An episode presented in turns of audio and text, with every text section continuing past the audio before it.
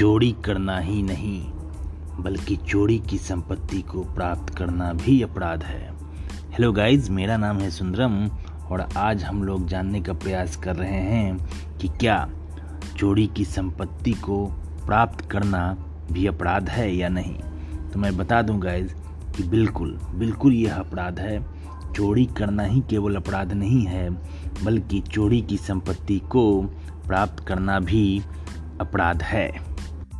यह चोरी का ही एक रूप है गाइज़ जिसे कि सहवर्ती रूप कहते हैं। जी हाँ ये चोरी का ही सहवर्ती रूप है।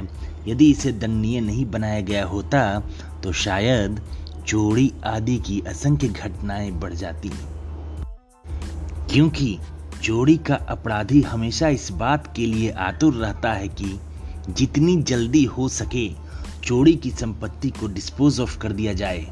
ताकि इस संबंध में कोई प्रमाण न रह सके। मैं यहाँ पे बता दूँ गाइज़ कि आईपीसी की धारा 410 में इसे वर्णित किया गया है। इसकी परिभाषा दी गई है।